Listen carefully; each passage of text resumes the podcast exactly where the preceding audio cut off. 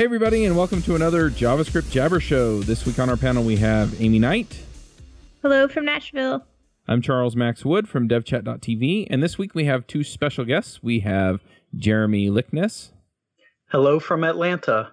And Michael Crump. Hello from sunny Redmond. Now, we haven't had you guys on the show before, so do you want to give us a brief introduction, who you are and what you do? Sure, I'll start. My name is Michael Crump. I am on the developer experience team at Azure, and uh, I am trying to make sure that the developers have a lovely experience as uh, they're getting started and working with Azure. And I'm Jeremy Likness. I'm on the cloud developer advocacy team. And what we're doing is, is very similar to Michael's mission. We really have the developers' backs.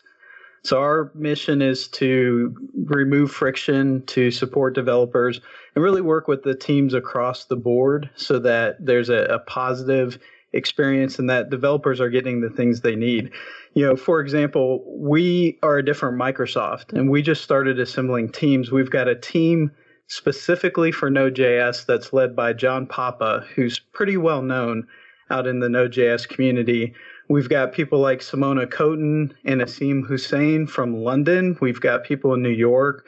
We have a machine learning and artificial intelligence team. We have a Go team. So we're really embracing a lot of these open source community projects and looking at ways that we can bridge the gap between engineering and the community and, and make things effective. And I know that sounds like a marketing pitch, but all of us actually come from backgrounds in the community and have stepped into this to to make those connections. So it's pretty exciting. We're focused on improving documentation, improving content, and on experiences like the one we're going to talk about today. Nice. Uh, John Papa is actually a regular on the Adventures in Angular podcast that we put together on this network. So, um, terrific guy. Definitely He's everywhere. yeah, he is, and, and, I've known him for forever. I know I'm not supposed to mention it, but I, I met him back in the Silverlight days, and uh, have known him since then. So that probably dates me pretty well. That word is banned. Can't say Silverlight no more. Before my time, I don't even know what that is. oh, now I'm feeling old. I, I, could probably explain wh- what I think it is, but then I would be using words that you don't want me to use either. So, but let's just dive into this. So, you're on an ad- advocacy team out there, you know, letting people know, hey, look, we've got this awesome resource for you to deploy your apps on.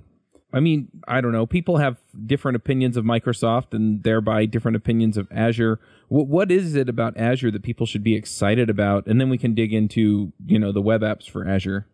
Sure. So a- Azure itself as a, a platform, it's it's a little daunting when people first see it. I know even earlier in my career when I started to plug into it, there's just so many services. And one of the things we're doing is trying to create that easy path so that you start with not, hey, what service can I use? You start with a problem that you're looking to solve.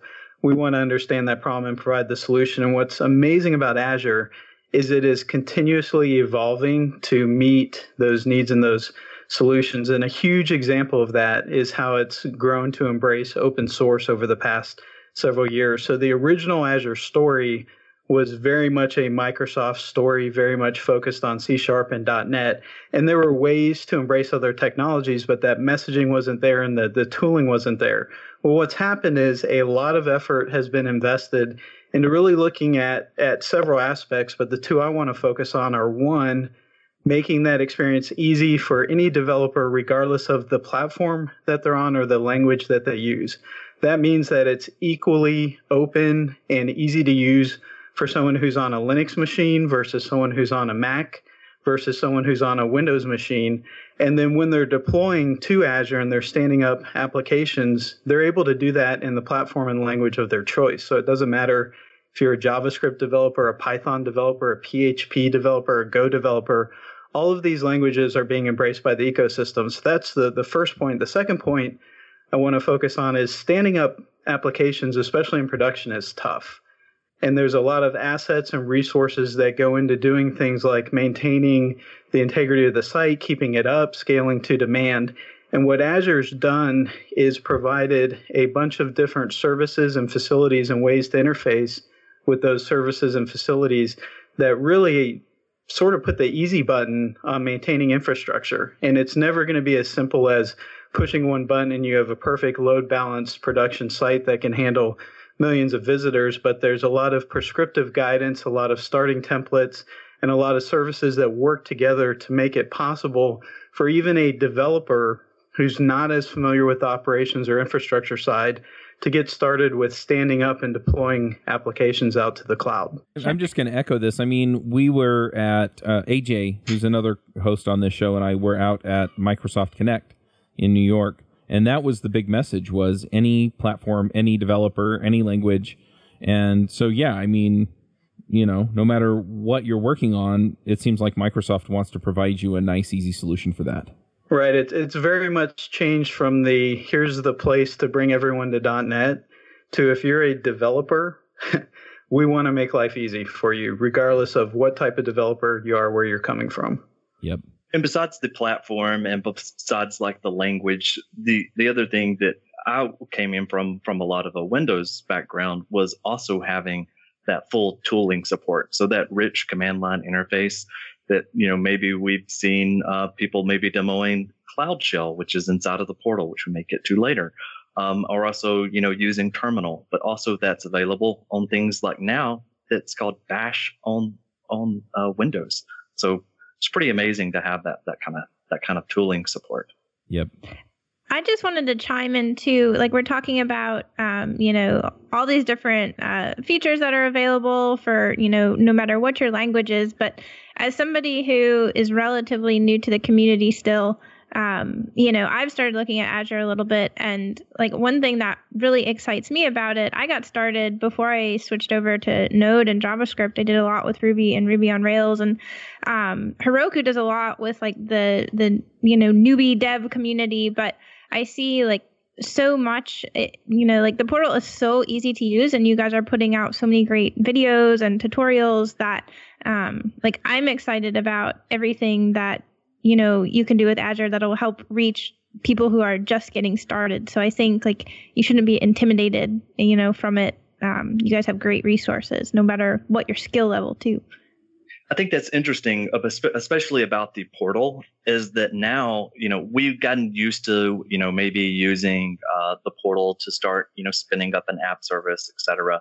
And now going back to the command line, you want to do this in uh, PowerShell, go for it. Bash, command prompt. You want to use this in terminal, like wherever wherever you know you would want to create a new resource, you can uh, once you once you learn it through the portal, you can do that same sort of thing through the command line.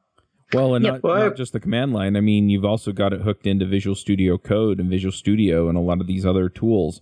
And so, I mean, y- you can conceivably do it from your IDE. A- absolutely. And, and a session that I'm doing upcoming is uh, I'm basically using um, Visual Studio and a SQL Server Management Studio to do all of my all of my deployment needs, creation, and everything. So, yeah. And, and that's something funny because I just recorded a, a video for the Dev Center, and I want to talk about Dev Centers in a second. But when I'm working on my traditional .NET applications using Visual Studio, we're very much used to that experience of being able to configure dialogues from within Visual Studio, sort of the right click publish. And that experience is there and connected to Azure. However, when I'm working with Node and when I'm working with uh, Linux command sets, command lines, when I do some Go development on the side, and I'm not calling myself a Go developer, I just dabble.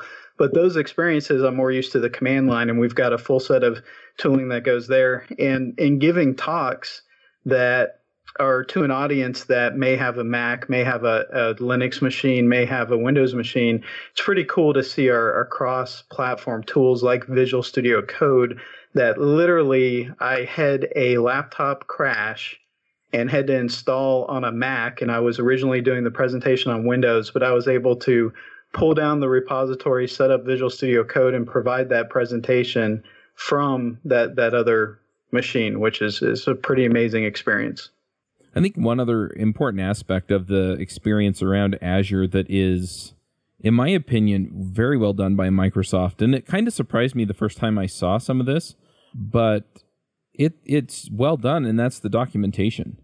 So you know, I went in to check out uh, web apps for, on Linux, which is what we're you know here to talk about today, and I mean, the, the documentation was there. It was great, very clear, easy to follow. Uh, lots of pictures, tells me what versions of stuff is available. I mean, just it, it's super well put together. And I wanted to to share that too because we'll be covering a lot of topics here, and there's a great launching point that's a very easy URL to remember, and I know we can provide it as well. But the aka.ms is a URL shortener, but aka.ms forward slash apps apps underscore node takes you right to the Node Developer Center. And what we're doing is focusing on dev centers that surround different language platforms and topics. What's interesting and what I think a lot of people don't realize is that documentation is an open source project and we do accept pull requests from the public. So this is a unprecedented for Microsoft at least way to look at a document, realize that maybe something's wrong or something's missing, and be able to directly impact that documentation, whether it's asking for support or even fixing the problem and submitting a pull request to have that merged into the mainline documentation.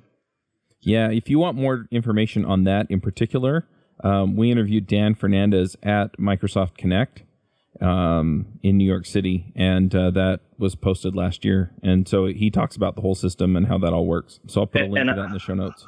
And I found that another thing that's really nice about that is that there's also a comment section that's down at the bottom of the help documentation. So people can leave comments on documentation. And I have actually found some articles and I went down there and I'm like, oh, yeah, actually, that would be a nice uh, addition to add or maybe they found something instead of doing the pull request, they just they just topped it up. So it's helpful for for people that uh, that just lands on the on land on those pages. All right, well let's let's dive into the web apps on Linux. So what what exactly are we talking about here? I I think you can give a better introduction than than I can at least.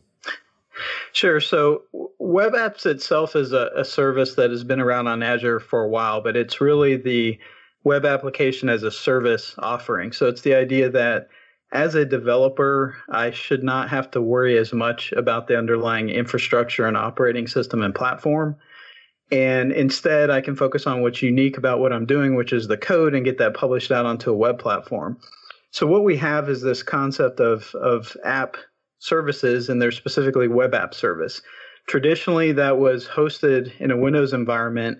Now we're introducing, and, and this is in preview now, so it's not fully baked and in production, but we're getting there. And in fact, this is a great time to talk about it because we want to get feedback on the use of this new feature. But we've got this web app service that's stood up on, on Linux. And what that provides is a way to take your application and really reduce the friction it takes to, to publish that out on the web.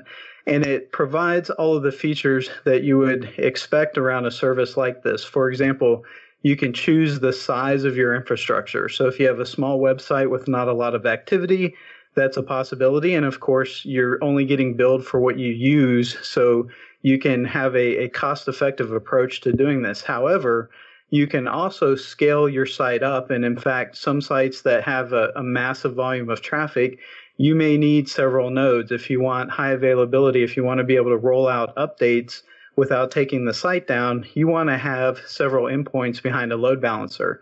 Now, traditionally, I've been on that side. I've been on the teams where I've had to help stand up servers, put them behind a load balancer, configure it, getting it working, and it's it's not fun. And really, what this app service on web app on Linux does is provides a means where through some command line tools or even sliding some dials in the user interface, it's really as simple as that. You can scale out your instances. It automatically provides the load balancing in front of it.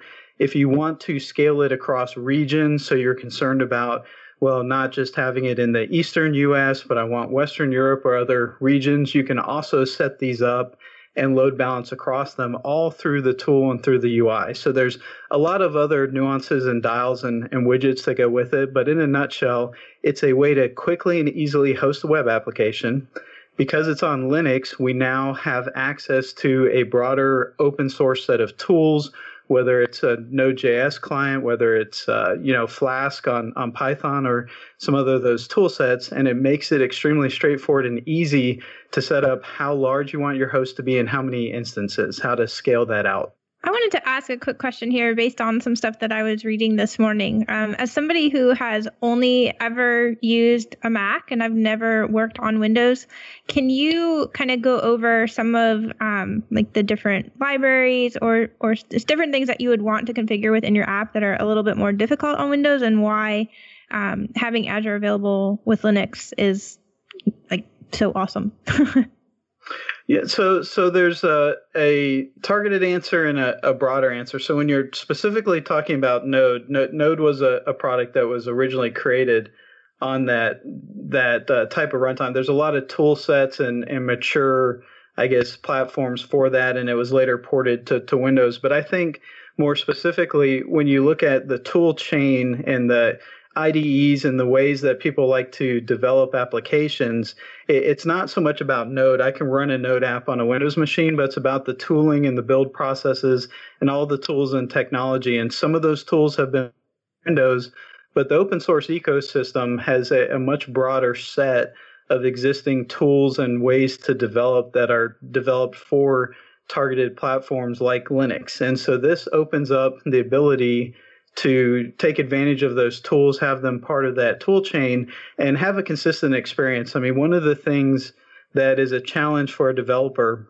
for example, if I am developing on a Mac or, or Linux, is if my environment comes into play, I want to have a consistent experience for that environment. I don't want to develop on one environment and publish to another environment unless there's a layer of abstraction that that takes away any potential conflicts or dependencies or things like that. So this is going to allow someone to build something in a Linux environment, have their set of tests and tools and all of that process around it, and then deploy it to a very consistent experience that's not a set of tools trying to translate or map that runtime to a, a underlying Windows kernel. It is actually running it on a Linux machine, if that makes sense.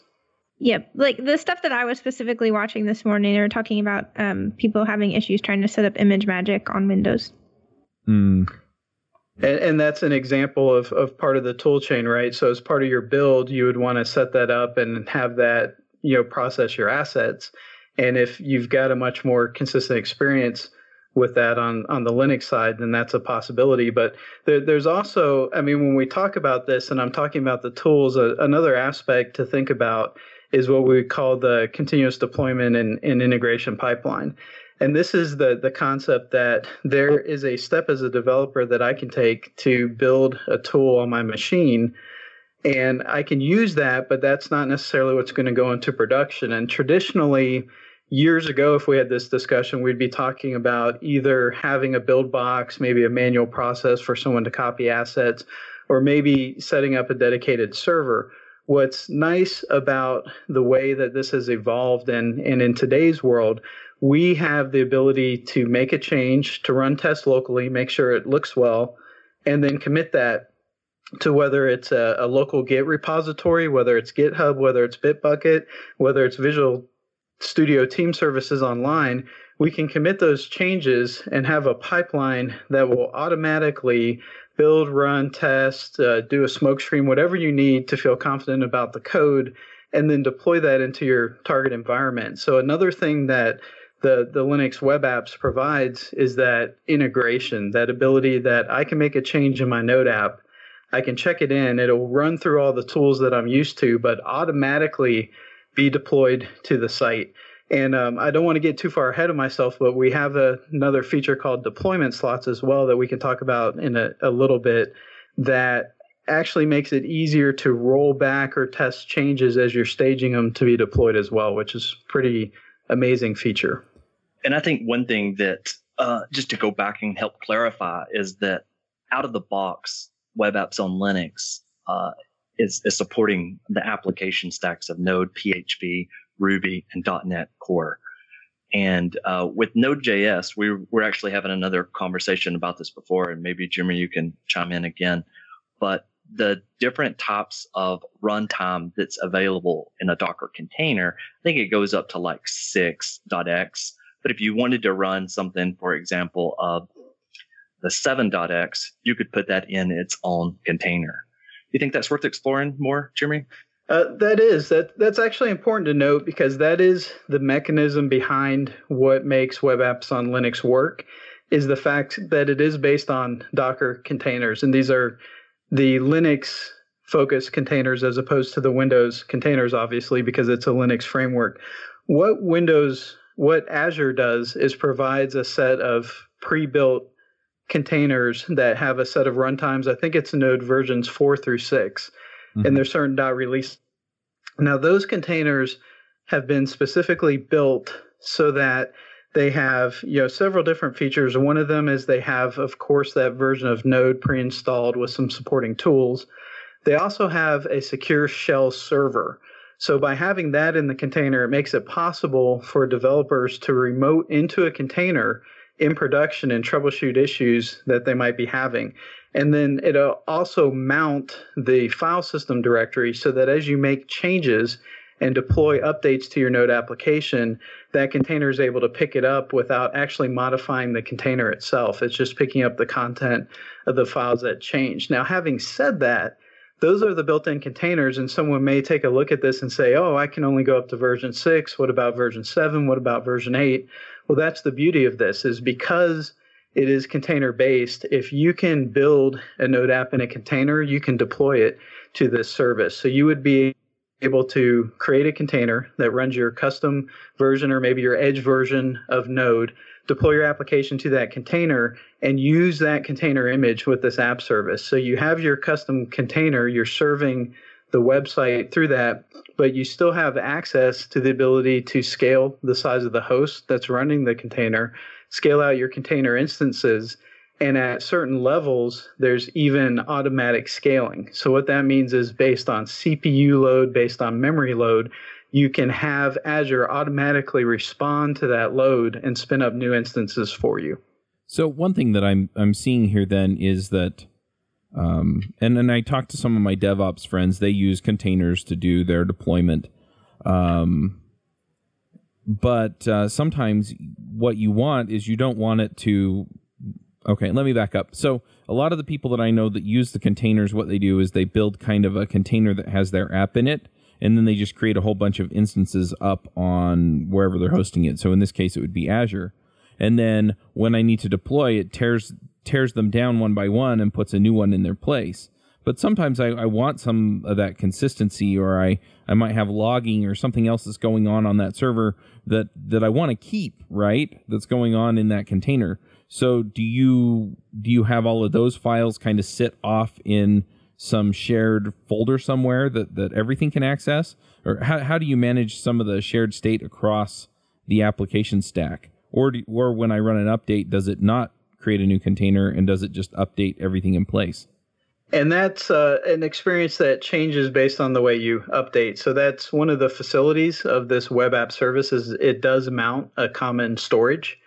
And that is how you maintain consistency for things just like you mentioned, logs, etc. So in the pre-built images, those images are already configured to use that common storage space and to emit the logs in a way that you can just configure it through the portal and view those. With a custom container, it is going to update that container image, but you are still able to mount that common storage. So you have a little bit more setup, but even with your custom image, you can take advantage of those features. And there's a a management platform, a deployment platform called Kudu, K U D U, that is part of this and it's what really manages the deployments and takes the, the pain away from the developer. So whether you're deploying a custom image or whether you're deploying files from a, an updated node and you're committing them to your local Git, Kudu is going to pick that up and orchestrate the entire deployment so that it has a very consistent behavior so that it get, gets out to the containers that you want. But so to your point, you have some consistent experiences such as being able to look at logs or for example as i mentioned earlier being able to actually use a secure shell and remote into a container if there's something you're trying to troubleshoot that's not very clear and you need access to that container to see it. And, and that's where i find where i personally spend both the most of my time using kudu is is when I need to drill in, I need to go a little bit deeper in and actually see what is going on behind the scenes. And there's great ways to be able to pull those logs out, pull those down to your local machine, parse them out with whatever you'd like. uh, and be able to understand how that where that traffic, is, uh, what's happening with the, the traffic there. And and in the theme of removing friction, it's it's literally taking an endpoint that your web app is on, changing the URL slightly, and going to a path, and you can pull up a full SSH shell right in the browser to interface with your containers. I would like to uh, ask about the pain points here. What is what is the most painful stuff about? Like I'm hearing this stuff about debugging and looking at uh, traffic patterns and stuff, and I'm I mean, like without knowing a lot about this, sounds oh, I bet this is painful. so so I guess uh, you know pain points, and I'll let Michael chime in as as well in a second. The things that I'm I'm familiar with are uh, I think pain points that exist in any type of deployment, especially if you're scaling multiple containers. It's, you know, how is the application built and how does it manage state so that if you have an issue, are you able to isolate that issue? For example, it's a, a great thing to be able to remote into a container, but if you have 20 containers running, are you going to be able to remote into the correct container? So backing up from that, the nice thing is that the service is going to orchestrate standing up those containers, but it's re- really your responsibility to have a consistent way of emitting logs so that you can correlate to what that issue is. So there's you know a concept of a correlation ID, for example, in logging, so that if I have these aggregated diagnostics that are coming from multiple containers, I need to find that one diagnostic that's my issue and, and be able to to pour through that information. There's a, a few different ways you can roll your own logging and and do that, but that is something that you would have to set up be aware of as well.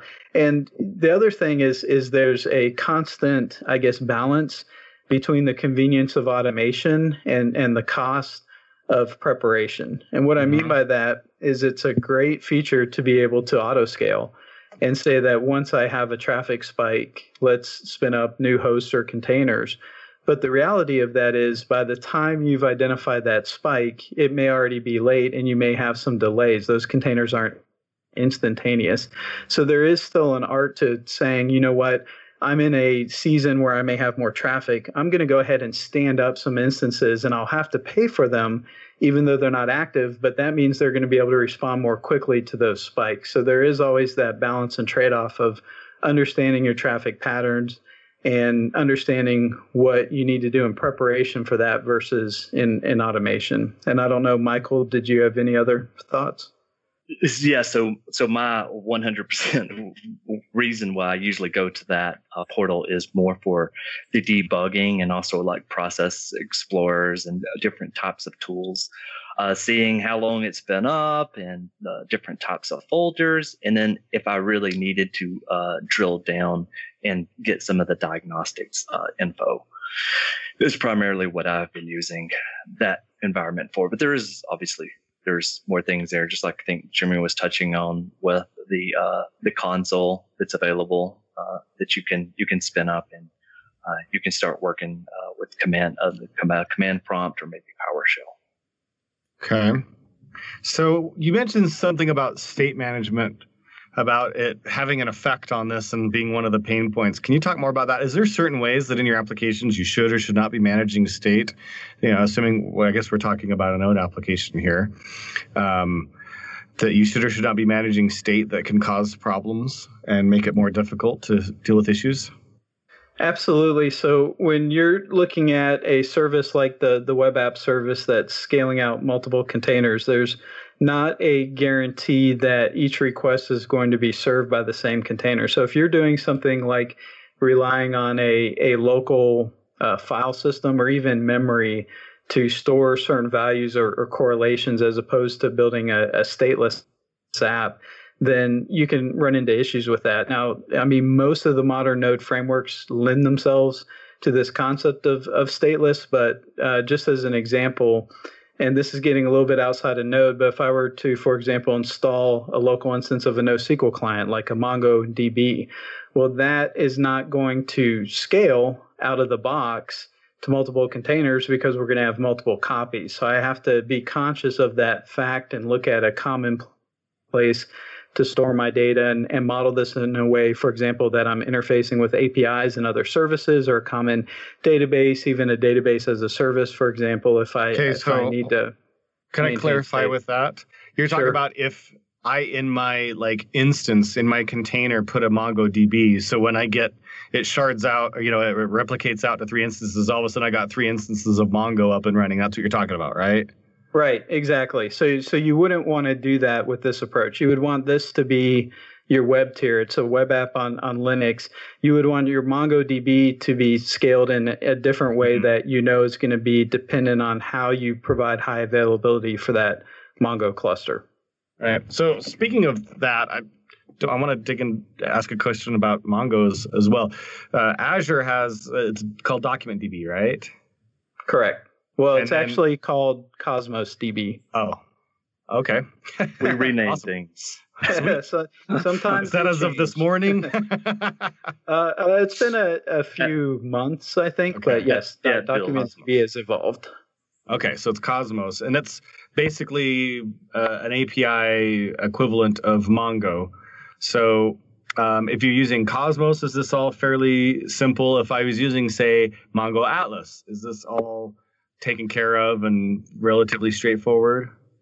Uh, it, it is. I mean, straightforward is, is tough to say with the web because nothing about the web is is ever straightforward. But for example, Cosmos DB provides a set of APIs. You can use a document DB if you're used to a SQL syntax. You can use a MongoDB. There's even a, a graph API available. So there's a, a lot of different entry points, but the whole concept is it is a database as a service. So it has its own dials and switches and levers for managing how you scale out, how you manage consistency, et cetera. So for a node app like this, it's a simple question of making a connection to that database. And if it's hosted in Azure with this node app, there's actually ways to make it even easier to connect those components together. But it could be hosted on a complete third party system that has nothing to do with Azure. And as long as you have a route over the internet and can make a connection, then that is something that you can connect to and, and work with from your application. You may have to set up some firewall rules because we look at least privilege, right? So we're assuming everything's hostile and we only open up ports. But as long as it's outgoing from the applications and it's making a connection and it's accessible over the network you have, it, it should be pretty straightforward to, to leverage in this type of app. Okay, cool. Re- So- related to one of the things that Joe asked, I'm just curious. Um, you know, you mentioned Joe the was it Cosmos DB now? It used to be Document DB. Um, is it any easier to access Azure services from these containers um, than it is to just access it from like a server somewhere else? Since you're inside of Azure, or is it pretty much isolated because it's a container and acts like its own little server? There are definite benefits to accessing assets within Azure. So you're able to create some partitions and some routing. For example, if I'm accessing another service in the same region, I'm not necessarily going out over the internet to access that service. I can keep it within that Azure environment. So there's some benefits there. But at the end of the day, there are routes and there are fast connect routes out to the internet at, at large. So it is possible to connect to those other resources. I would say the biggest benefit, if you're able to take all your assets into Azure, is really orchestration. There's a lot of ways through tagging and through something we call resource groups that let you chunk assets together, if you will, and orchestrate them in a way that it's easy to replicate environments, it's easy to manage billing and costs. So there are advantages, but I wouldn't say there's necessarily a disadvantage to connecting to third party services. There's just advantages to connecting to other resources that are within that Azure ecosystem. Okay. All right. So one other question, going back again to something you mentioned earlier, was about logging and stuff. Are there any really good like third-party apps or service, you know, services that are out there that work really well in this scenario for uh, management and logging management? That's a, a good question. My my familiarity with this is going to be more limited. I deal a lot more in the .NET world with the the logging and and have done a lot of front end node development. But I I can tell you that there is support. There's an an Azure based service that not only provides metrics and statistics called Application Insights, but there's also a log analysis service. In fact, I think there was a announcement today about an update to that, and it's possible to look at different types of logging services. So, I mean, to answer your your question, I know a lot of different companies approach it different ways. There's third party tools they purchase. There's things like Elasticsearch for aggregating uh, logs. There's Azure Application Insights. All of these are compatible and will work with with the tool set. So I'd I'd have a hard time saying there's one that's the the best. I think the message is that most companies that are going into a, a more largely scaled system like this uh, may already have a tool that they're working with, and for the most part, most of those tools. You just cut out with what part? Just right there at the very end. Oh, I was just saying that uh, you know most tools should be compatible with this type of, of deployment. Okay. Basically, if it will work with standing up your application on on any type of platform and it, accessing it over the internet, then this type of deployment is going to be compatible with compatible with it as well. Cool. So I'm curious. Um, I'm assuming that there are people that are using this right now. Um, where do you typically see people, you know, pulling this up? Are they hosting their entire app on this? Or are they hosting specific services for their app on this? Um, have they set things up so it deploys, you know, a more complicated setup where it's all load balanced and everything else, like we've talked about before? Um, and can you talk about some of the companies and, and, what their solutions are that they're running on Azure uh, web apps? So I come from a background of business-based consulting. I was in product companies for 10 years, doing enterprise consulting for 8 years. And what I was seeing prior to joining this developer advocacy role was companies building new applications who didn't want to have any piece of hardware that they manage whatsoever. So they were completely all in. They were running SQL Azure as a service. They were running web apps. They were running functions for connectors. And so it's possible to set up that entire infrastructure. And what's really nice about it, and the feedback I would get from customers are two aspects. One is the the flexibility and elasticity, right? So paying for what they use. And then two is the the ease of deployment and infrastructure. So in other words, very easy to create new environments, very easy to automate deployments. And so there was a lot of that. Having said that, I've also had other customers that have a lot of investment in physical hardware within their, their data center, even on premise at their company. And so what they're looking at is a way to stair step into the cloud. And they may do something traditionally what we would call lift and shift, which is take a virtual machine, which is a, a massive uh, enterprise compared to containers, but they're taking mm-hmm. the entire machine operating system, et cetera, moving it to the cloud. But then they're revisiting their web apps and saying, okay, now can I change this into a web app rather than an entire web server running in the cloud? Now, can I look at my data side and migrate from a SQL server that's on premises to a SQL server in the cloud or go from MongoDB? In fact, John Papa just had a series talking about taking a traditional MongoDB app and migrating it to use Cosmos DB. And we're certainly seeing that as well. So it's really the full gamut, using it to augment certain services. And there are even ways to securely connect your on premise network to the premise to the network that's in the cloud or going all in and really having all of those assets in the cloud. Oh, and uh, one other thing uh, I think, Jeremy, that probably is worth bringing up here is uh, go, going back to uh, Docker and some of the built-in images uh, that we talked about a little bit earlier, is that you can find all of the uh, the Docker files on GitHub, and we actually have a, a, link that we'll we'll drop in here, but it's basically just a GitHub.com and an Azure App Service. but also all the different types of uh, Docker containers that you can find that are uh, are available on Docker Hub. You can also uh, use this. So yeah, basic, that, basically, what you're saying is, um, if there's another Docker setup out there that you want to run on this, you can just set it up. Yeah, yeah, you can get you can get started with it. Absolutely. That's nice because then if your template doesn't 100% match up with what I think I not I want or need, and I find something else out there that somebody else has done, I don't have to go invent it from scratch.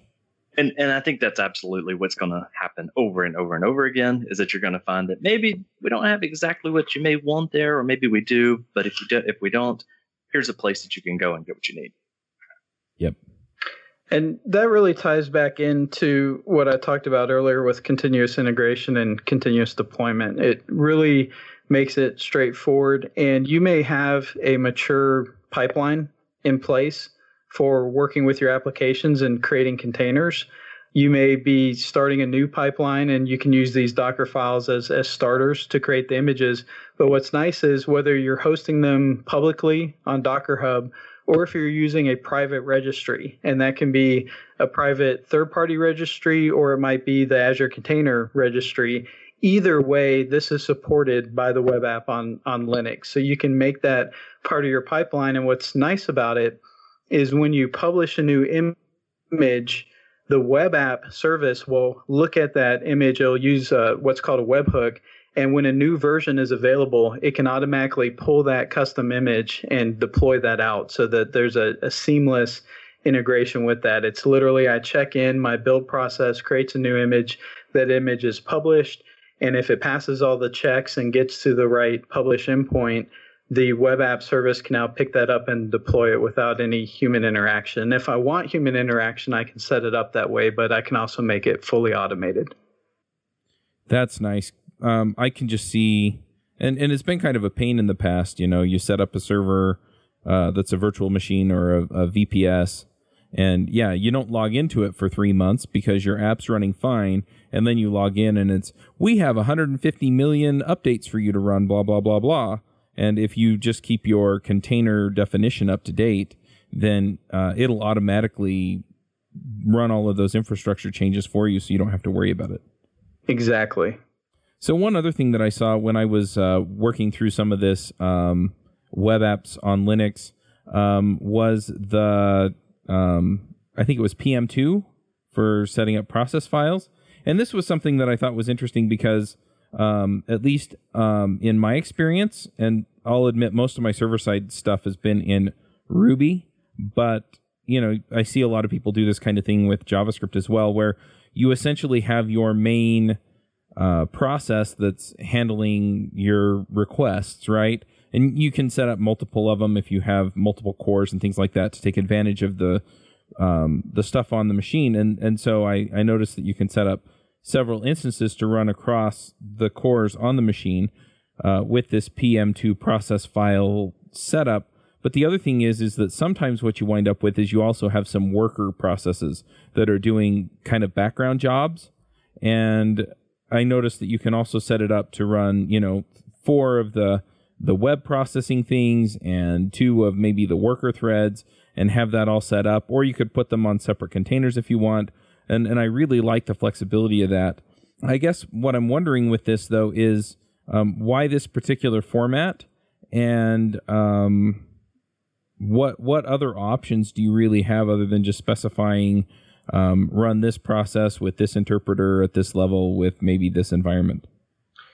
So the one of the nice things about the the node images that are are built in, and if you're uh, using a custom image, it's sort of bring your own image, right? So mm-hmm. you're uh, responsible for everything. But if you are using one of the pre-built images, there is full support for the production process manager, which is the PM2 package. And that's something that has a, a, lot of features and capabilities in the context of what it's running on.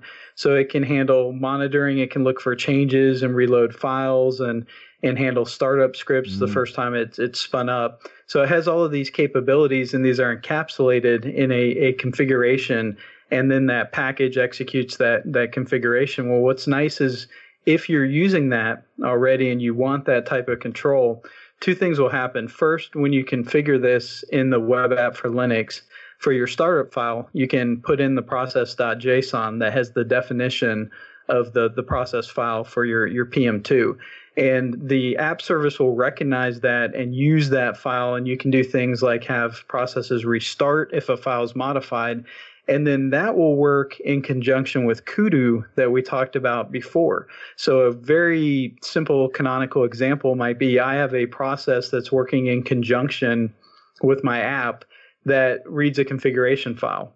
Well, instead of having to restart all of my containers, the way Kudu works is if I check in a change that only changes that one configuration file, then if I'm using the pre-built images, that file gets deployed and that file gets changed on the shared volume mount. The Docker containers that are running this uh, PM2 package will automatically recognize if it's configured that way and say that configuration file change and just restart the process that uses that configuration file. So it provides a, a, streamlined level of flexibility actually within the containers that you're running and it does that out of the box for you. Cool. Well, I don't I don't know if I have any other questions. Does anyone else have questions or anything else to bring up before we go to picks? I think we're good. Uh, yeah, I, I think we're good. All right. Well, if people want to know more about um, this particular setup, or you know, they're thinking, well, gee, I really want to try this out. Where where do they go? What should they do? The the best place is to really start with the the Node.js Dev Center, and that's the the URL I gave earlier, the AKA ms slash apps underscore node. That'll take you right to a page, has a quick start with getting started with with web apps. But from there, you can drill into specific articles. And, and within that developer center, the docs.microsoft.com, you can find a bunch of content that is either focused on Node specifically or that's focused on web app for Linux. And both of those resources are going to give you all the information you need. And again, as I mentioned earlier, it's an open source project. So if there's documentation that you can't find when you're there, or if you have feedback, suggestions, comments, or changes, feel free to submit a pull request, add a comment, and contact us through that site because our team is looking at this. There's weekly reviews going on to improve that documentation and reduce friction and make it easier for people to get started. Nice. One other thing that uh, I think Azure used to have, and I, I don't know if it still does. You can tell me if you, you still do this, but I think you used to be able to go sign up with a trial account and you would get credit. You would get a certain amount of credit to start out with. Is that still the case? Is that something that people can do as well? Oh yes, I was going to say it is. It is the case. You can you can actually sign up and uh, you begin with uh, a couple hundred dollars of uh, credit that will at least allow you to go in and try out and explore and see uh, see what we have to offer there. Awesome. And when you sign up, it just automatically grants you that credit. You don't have to do anything special. No, you don't have to do anything special. You can uh, you just sign up and you're ready to go. Awesome. All right. Well, let's go ahead and do some picks. Um, now, I don't know if I actually explained to you guys what picks are. Essentially, it's just anything that you like that makes your life better that you want to do a shout out about. Um, so sometimes the picks are tech tools, and sometimes the picks are, hey, I went and saw this movie this weekend and it was awesome. So um, we'll go ahead and have the regular panelists go first, and then we will let you do some shout outs as well. Uh, Aimee, do you want to start us off with picks?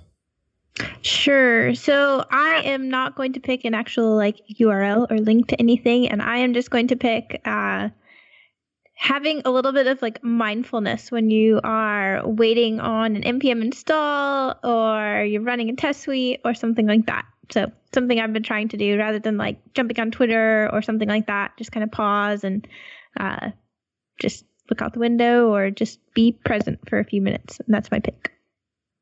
Awesome, Joe. What are your picks? Well, now my pick sucks in comparison. Way to go, Aimee. You're not being present enough, Joe. Yeah. no, definitely not. All right. Um, so I want to pick. This is like I, am not even 100 percent sure this is like a, a this is definitely not a typical pick. I started watching this show on Netflix called Ozark, and that's because I'm a huge fan of Jason Bateman, mostly because I'm a huge fan of Arrested Development. Uh, so I started watching this show over Ozark, and I'm like, I don't know, four or five episodes in, and I think I'm going to stop watching it, which is weird that I would pick it. I actually think it's a really, really great show. It's well done, and I've I've heard that a lot of people who really like Breaking Bad have really liked Ozark. Uh, it definitely feels the same. I watched the first few episodes of Breaking Bad and stopped watching that as well. The reason being is I'm more of a person who likes stories with heroes, right? The guys to cheer for, and these Breaking Bad and this one, they're not really those types types of uh, stories. That being said, I think it's actually really well done and well written and a very compelling story. I just think it's not really for me. Lately, the, in the last week, so this will be my other pick. I've watched the uh, final hour of uh, Star Wars Rogue One like three times just because I love that part of the. Well, I like the whole movie, but especially the last hour when they're like assaulting the planet and all the sacrifice that those people made uh, to do what they thought was really important. So that's really more my speed, but I still want to like uh, pick Ozark because it seems like a really well done show. So there you go. That's a weird pick for me, but there it is. Awesome. Um, I'm going to go ahead and jump in with a couple of picks. Um, I've been watching a show. My father-in-law turned me onto this, um, and uh, it is Travelers, which is another Netflix original. Um, I keep seeing the little box for Ozark on there when I ter- get onto Netflix. But anyway, I've been enjoying that, and uh, it, it's kind of a an interesting show. The premise is you'll get it within the first few minutes, but um, when people are about to die, um, the people from the future can send a traveler back to essentially take over their life. And so instead of them dying, they live on with a new consciousness in them. And uh, anyway, so they, you know, they're basically coming back to avert uh, an apocalyptic future. And uh, it's it's been pretty interesting to just kind of watch. And what's really interesting is that um, some of the mystery behind it is uh, who else out there is a traveler, um, because you're you're really only following one team of travelers. And then the other thing that you're also trying to figure out is exactly what's going on in the future because you don't actually get to see the post-apocalyptic future where they're sending people back from. So you hear about the director and you hear about um, you know how good or bad it is in the future, and uh, yeah, you anyway, uh, it's it's been kind of a fun one to watch. That's that's pretty much all I have for picks this week. Uh, Jeremy, do you have some things you want to shout out about? Uh, I do, and actually, I wanted to start with with Joe's pick, the the Ozarks, because um, we've been watching that as well. I think we're about as many episodes in, but the the reason why we started was because there's a Blue Cat Lounge that's in the show, and it's literally ten minutes from my house here in Woodstock. Seriously. So I've, I've sat on that deck and, and looked out over that that lake. They did not film most of the scenes in Ozark, Missouri. They filmed them right here uh, in Woodstock, Georgia. So it's very strange to see the restaurant that you've been at uh, over the past decade or so uh, featured in a film. So just wanted to to give that little tie-in. So it's it's That's pretty cool. Awesome. I think we we started watching it just for the local scenery and got sucked into the the storyline. So so I'll do a, a dual shout out though. I just invested in a standing sitting desk and it's um the one I got is the autonomous smart desk 2 but I had been putting it off for the longest time finally dove into it and I am loving it. This is my second day using it. Uh, I do much better I think when I'm I'm speaking on on calls standing than than sitting and and sort of uh, been in front of the keyboard but I'm able to just position it and it's got memory settings. So it's been really cool but what's funny is my second uh, shout out I spent about about 20 bucks on Amazon and got a set of LED lights. And these are just little LED strips that I surrounded my room. I face a window and have these colored lights. And it was funny because I always have them on. They just set different mood lighting. And I took a picture of my, my desk to, to brag, hey, I got this new desk and it's really cool. And half the people just seemed like they couldn't get away from the LED lights. They're like, man, check out those LED lights. So I have to give a shout out for LED strips in, in the home office. It's, it's pretty cool and and you can set right now I've got a, a nice uh, deep purple glow going but I tried the strobe setting the other night and uh, that's a little weird but it's a, a, fun little tool and it's it's not that expensive to invest in. Where'd you uh where'd you get those? I got them right off Amazon. I just did a search for LED and controller and it's uh, some random company. I, I, can probably provide a, a link and, and, track down my orders, but it's literally a controller and two strips uh, that are six foot strips of adhesive LED lights that you can pick up for something like between twenty and thirty dollars. Yeah, go find the uh, link to it. That sounds really interesting. I'd like to. I think I might try it. I will pull that up right now. Yeah, I'm gonna I'm gonna plus one your pick on autonomous desks. Which which model did you get? I got the Smart Desk 2, and it's the 70 inch with a wave. Okay. Yeah, I just got the like their basic model, which is basically their cheapest model. I got two of them, and I really, really like them. Um, I also ran into them at CES. They had a booth pretty much right at the front of the expo hall, and the the people at the company are really cool as well. And they had this setup that had their desks moving up and down, kind of dancing. Anyway, it was it terrific company. So uh, I, will back you on that, both because I love the product and the people at the company. Awesome. I guess I'm last. Yeah, so I'm ready it, to Michael. go. Let's do this. Uh, so one of the things uh, that I have noticed is that the more that uh, I go to work every day, going to work is getting on a lot of different conference calls, and uh, I'm sure we all have that problem at times. Uh, and so there is a there was a tweet uh, that came out that was called a conference call bingo. so basically, uh, there's the board, and as uh, as you're on the conference call, if you're looking for something to do, uh, there's words like "I'm sorry, I was on mute." I have a hard stop at. Can everyone see my screen? I'll have to get back to you. Next slide, please.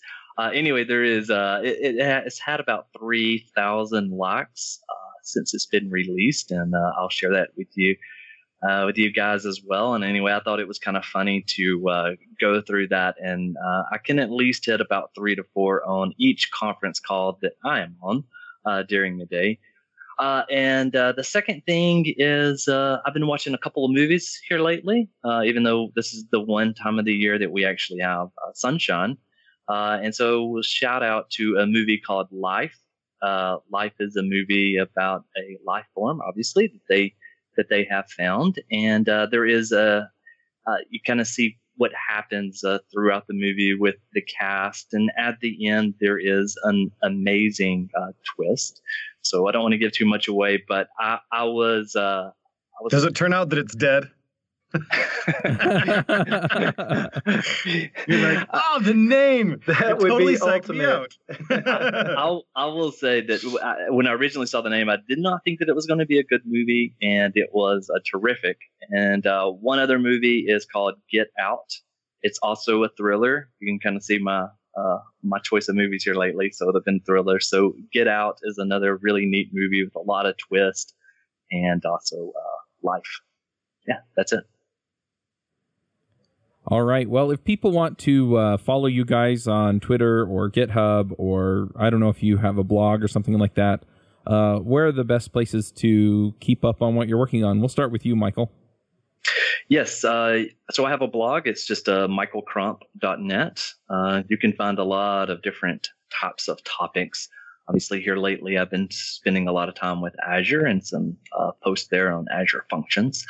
And uh, you can find me on Twitter simply at mbcrump. And that also, uh, that at mbcrump is spread across uh, GitHub and the rest of the social media sites. All right. How about you, Jeremy? Sure. So I have a blog at the bit.ly short URL, so bit.ly slash coder blog. That makes it a little bit simple because it expands out to my name, Jeremy Likness. It's uh, likeness without an E or likeness without a C, however you prefer it, but people seem to misspell it. My Twitter is very unique. It's at Jeremy Likness and that pretty much links out to everything else I do. My GitHub is also Jeremy Likness, so uh, I make myself pretty easy to find as long as you get the last name right. Awesome. Well, uh, thank you for coming. We're going to go ahead and wrap this up, and we will catch everyone next week. Sounds Bye. great. Thank Great. you. Thanks for having us. Bandwidth for this segment is provided by CacheFly, the world's fastest CDN. Deliver your content fast with CacheFly. Visit C A C H E F L Y dot com to learn more.